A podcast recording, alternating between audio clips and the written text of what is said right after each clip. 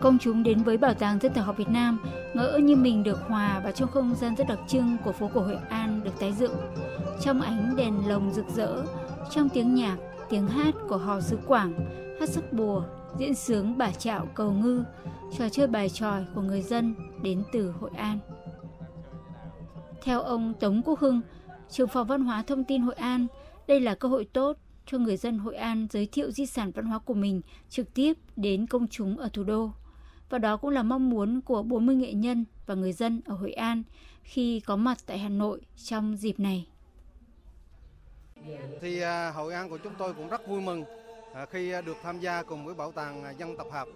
Thì chúng tôi đến đây sẽ mang các cái làn điệu dân ca của địa phương, những cái nghề truyền thống mà chúng tôi vừa rồi cũng đã được UNESCO chính thức là ghi danh vào cái mạng lưới thành phố sáng tạo toàn cầu. À, thứ hai là chúng tôi cũng giới thiệu về cái không gian ẩm thực, các cái món ăn truyền thống của người hậu An xứ Quảng. Nghề truyền thống của hậu An thì rất nhiều, nhưng mà trong đợt này thì chúng tôi giới thiệu chủ yếu là về à, điêu khắc à, mộc của làng Kim Bồng, điêu khắc gốc tre và làm gốm của làng gốm Thanh Hà của thành phố hậu An. À, về ẩm thực thì chúng tôi giới thiệu các cái món truyền thống nổi tiếng của hậu An như cao lào, hoành thánh, à, bông à, hoa hồng đỏ và các à, món ẩm thực khác. Từ những gốc tre xù xì qua bàn tay khéo léo của nghệ nhân Huỳnh Phương Đỏ ở Hội An đã thành những bức chân dung rất có hồn. Vừa làm anh vừa giới thiệu về nghệ thuật độc đáo này với công chúng và du khách nước ngoài. Và với du khách nước ngoài, anh còn giao tiếp và giới thiệu trực tiếp bằng tiếng Anh. Cái cây tre là một biểu tượng cho con người Việt Nam và mang một cái tố chất bền bỉ và chịu thương chịu khó. Và ngoài ra những cái cái cái cây tre nó nó sẽ mang những cái ứng dụng mà thực tiễn nó lan lõi vào trong cái đời sống của con người Việt. À, nó vừa là vật trang trí nội thất và ngoại thất.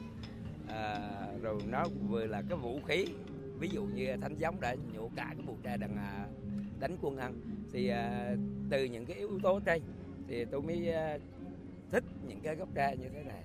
Và tôi à, sẽ tận dụng những cái kỹ năng mà bên từ làm mộc điêu khắc. Tôi áp dụng qua cái món à, điêu khắc tre như thế này. Và để hoàn thành à, những cái tác phẩm điêu khắc gốc tre thì nó trải qua 11 cái công đoạn từ cái vấn đề chọn phôi cho đến khi đục đẽo rồi đánh dây giáp rồi qua quy trình xử lý uh, chống những cái gọi là những cái, cái côn trùng như mối mọt ăn tức là trong cái quá trình làm là 11 cái công đoạn thì công đoạn nào cũng khó hết. Ở các gian bên cạnh các em nhỏ và phụ huynh quay quanh các nghệ nhân học làm đèn lồng hoặc là nặn gốm. Lần đầu tiên trải nghiệm nặn gốm cháu Đỗ Phương Uyên ở Hải Phòng rất thích thú. Cháu thật là cái này cháu rất thích ạ. Đây là lần đầu tiên cháu làm. Đây là cháu làm cái gì nhỉ? Cháu làm cái đĩa bằng đất triệu là đất sét. Lần đầu tiên cháu thử làm như thế này Vâng, cháu trải nghiệm lần đầu tiên. Những hoạt động như thế này đã tạo cơ hội cho công chúng khám phá cái những hoạt động như thế này đã tạo cơ hội cho công chúng khám phá về nghệ thuật dân gian và nghề thủ công truyền thống gắn với khu phố cổ Hội An.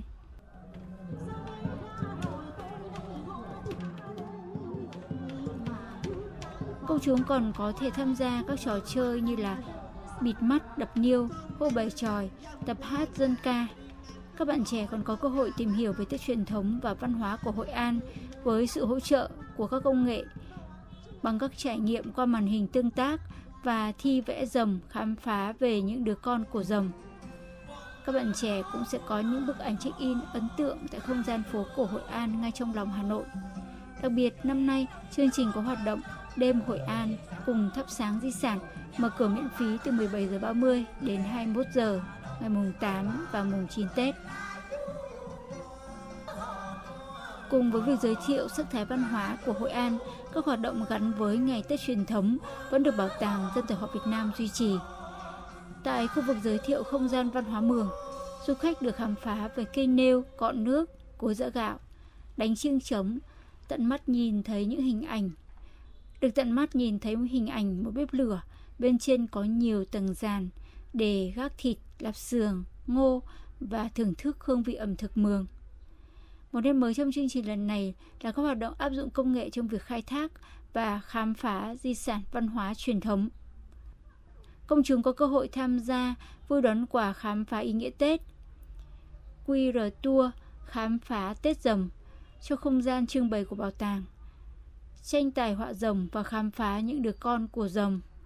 Các hoạt động này vừa áp dụng công nghệ để tạo ra đa dạng trải nghiệm, tương tác thu hút giới trẻ, vừa lồng ghép giới thiệu các thông tin văn hóa liên quan. Các hoạt động này đã góp phần làm đa dạng hình thức tiếp cận với công chúng trẻ tuổi, đưa di sản văn hóa đến gần hơn với thế hệ trẻ. Đông đảo du khách nước ngoài đã cùng trải nghiệm điệu múa sạp của người Thái. Tất cả tạo nên một không gian văn hóa sôi động trong những ngày đầu xuân mới.